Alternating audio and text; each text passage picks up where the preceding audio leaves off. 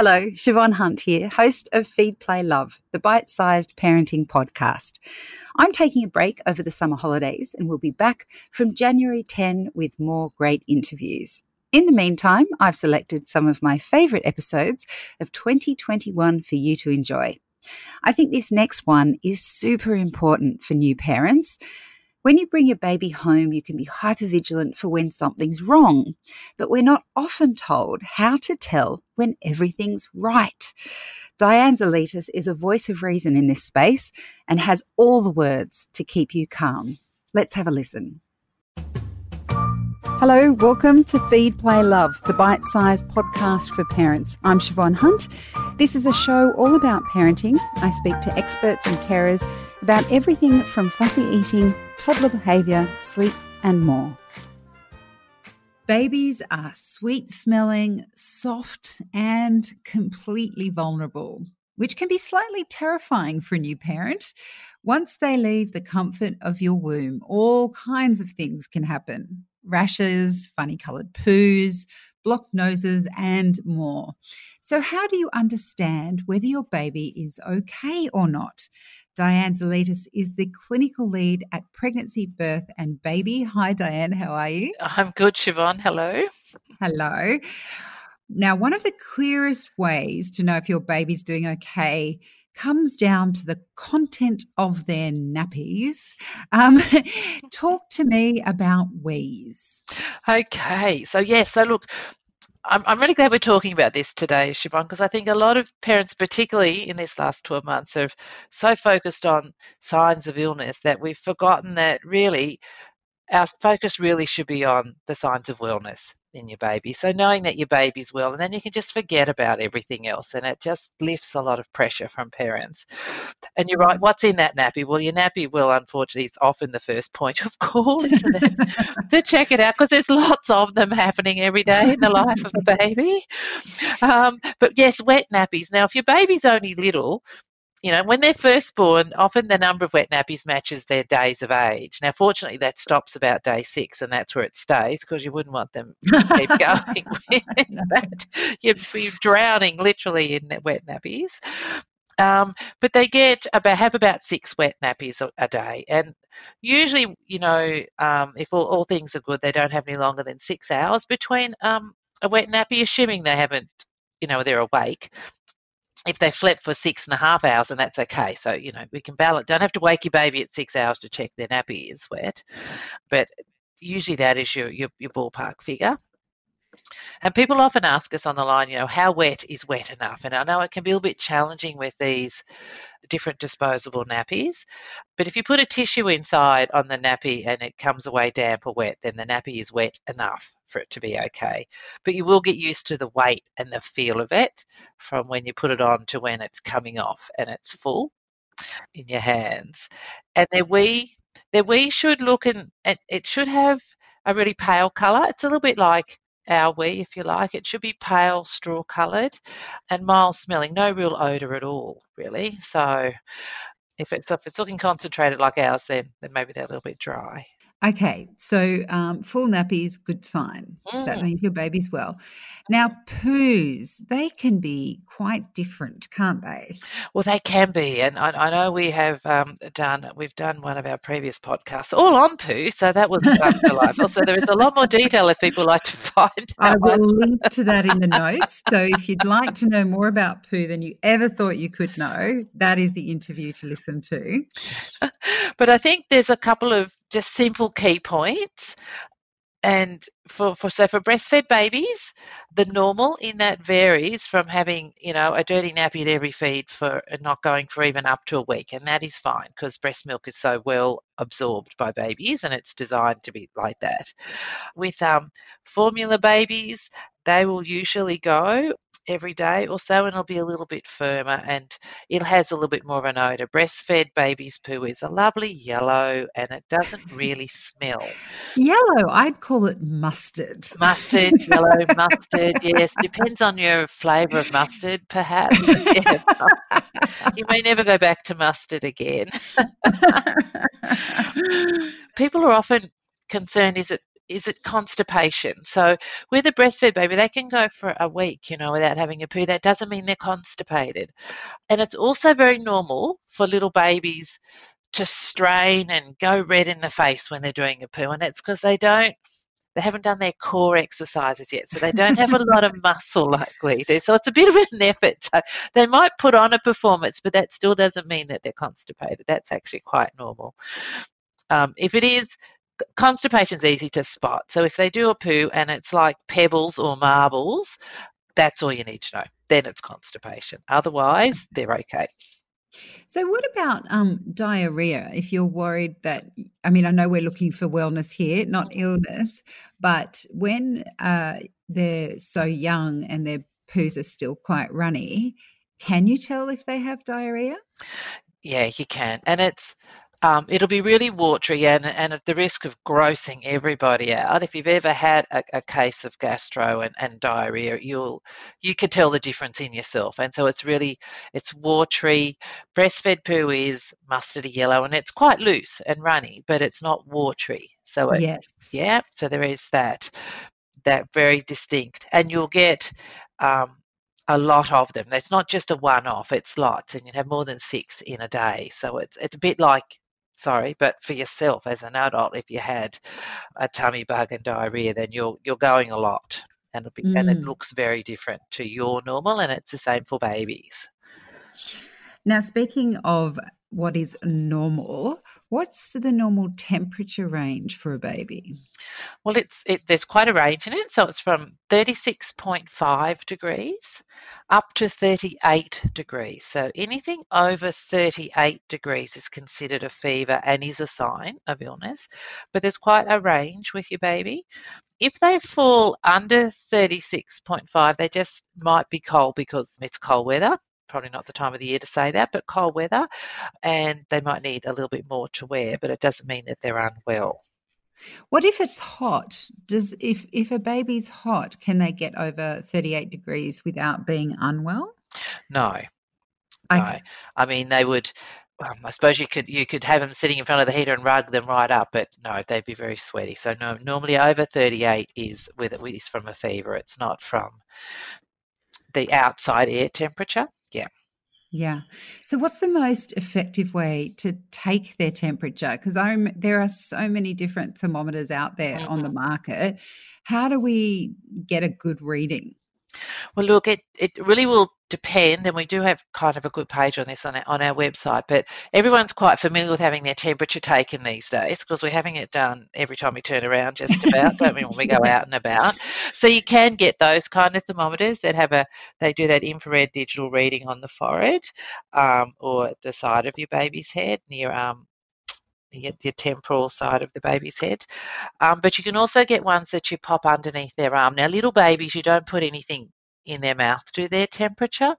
It's just not safe and they'll suck on it anyway, which is kind of funny. Um, but you put it under their armpit or you get ones that you can, like you see everybody using like that. They're perfectly fine. The things not to do is try to check it with your hand and go, oh, well, they feel hot. That's really not reliable enough. And there's some tape thermometers that you can put across the forehead. They're not very reliable either. So it's a, a, proper thermometer, and you can pop into your local chemist or somewhere and pick one up, and then just read how to set it so you're taking it for a baby as well. So, um, again, I know we're talking about wellness, but if they're over 38 degrees, uh, do you? What do we do? Do we immediately take them to the doctor? Do we go to emergency?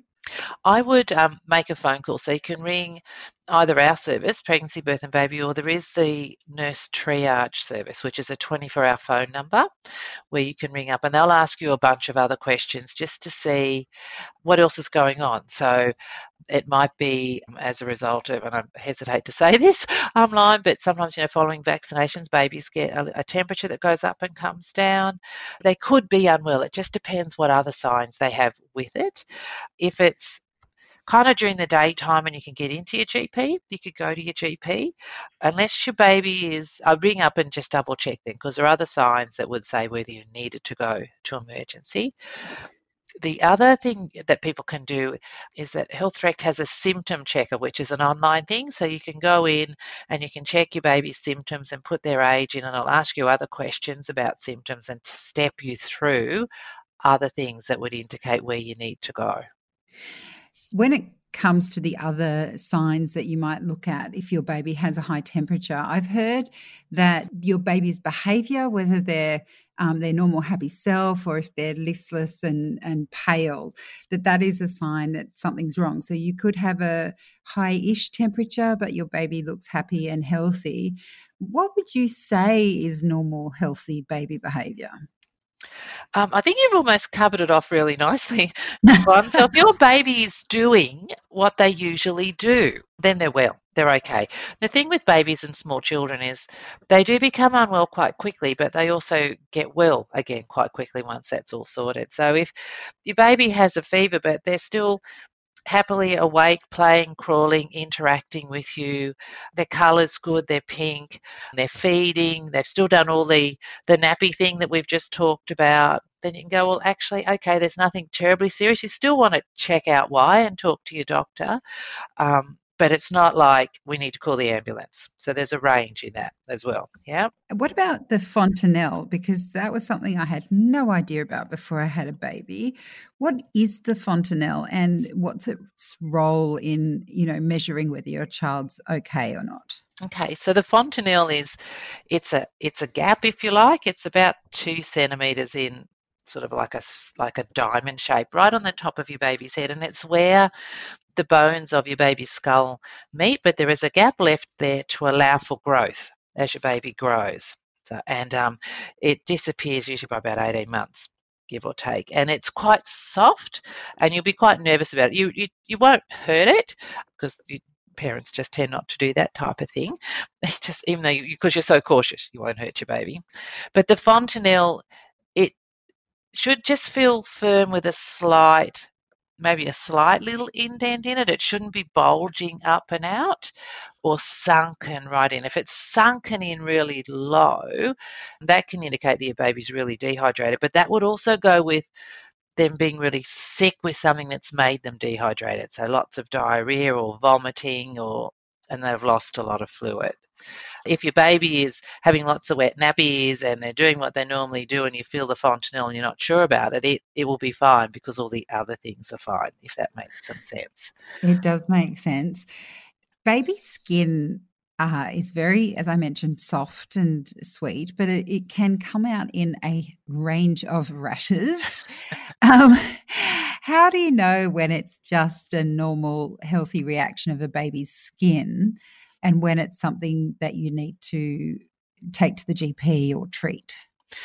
Oh, you're right. I think rashes are, along with poos, one of the most challenging things for parents is kind of like what is this thing and there and there's there are a number of little rashes that babies get that are in reaction to, to the milk and to just hormones leaving their body. And then you've got the rashes that come from things like measles or German measles.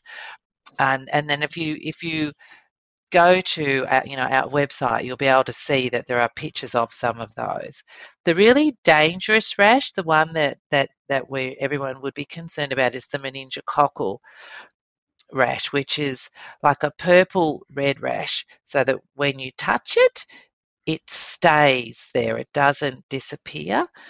And normally, with a lot of things, even like measles or any other type of rashes, when you touch them or press on them, they go pale and then the colour comes back. But with this purple red rash and meningococcal, it doesn't go away when you touch it.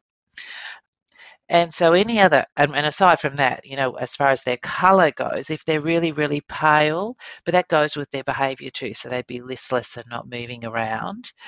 Yeah, they're the things that are that aren't quite right, and it, it can be kind of scary and, and an unknown with a rash because everyone is quite rightly concerned about them.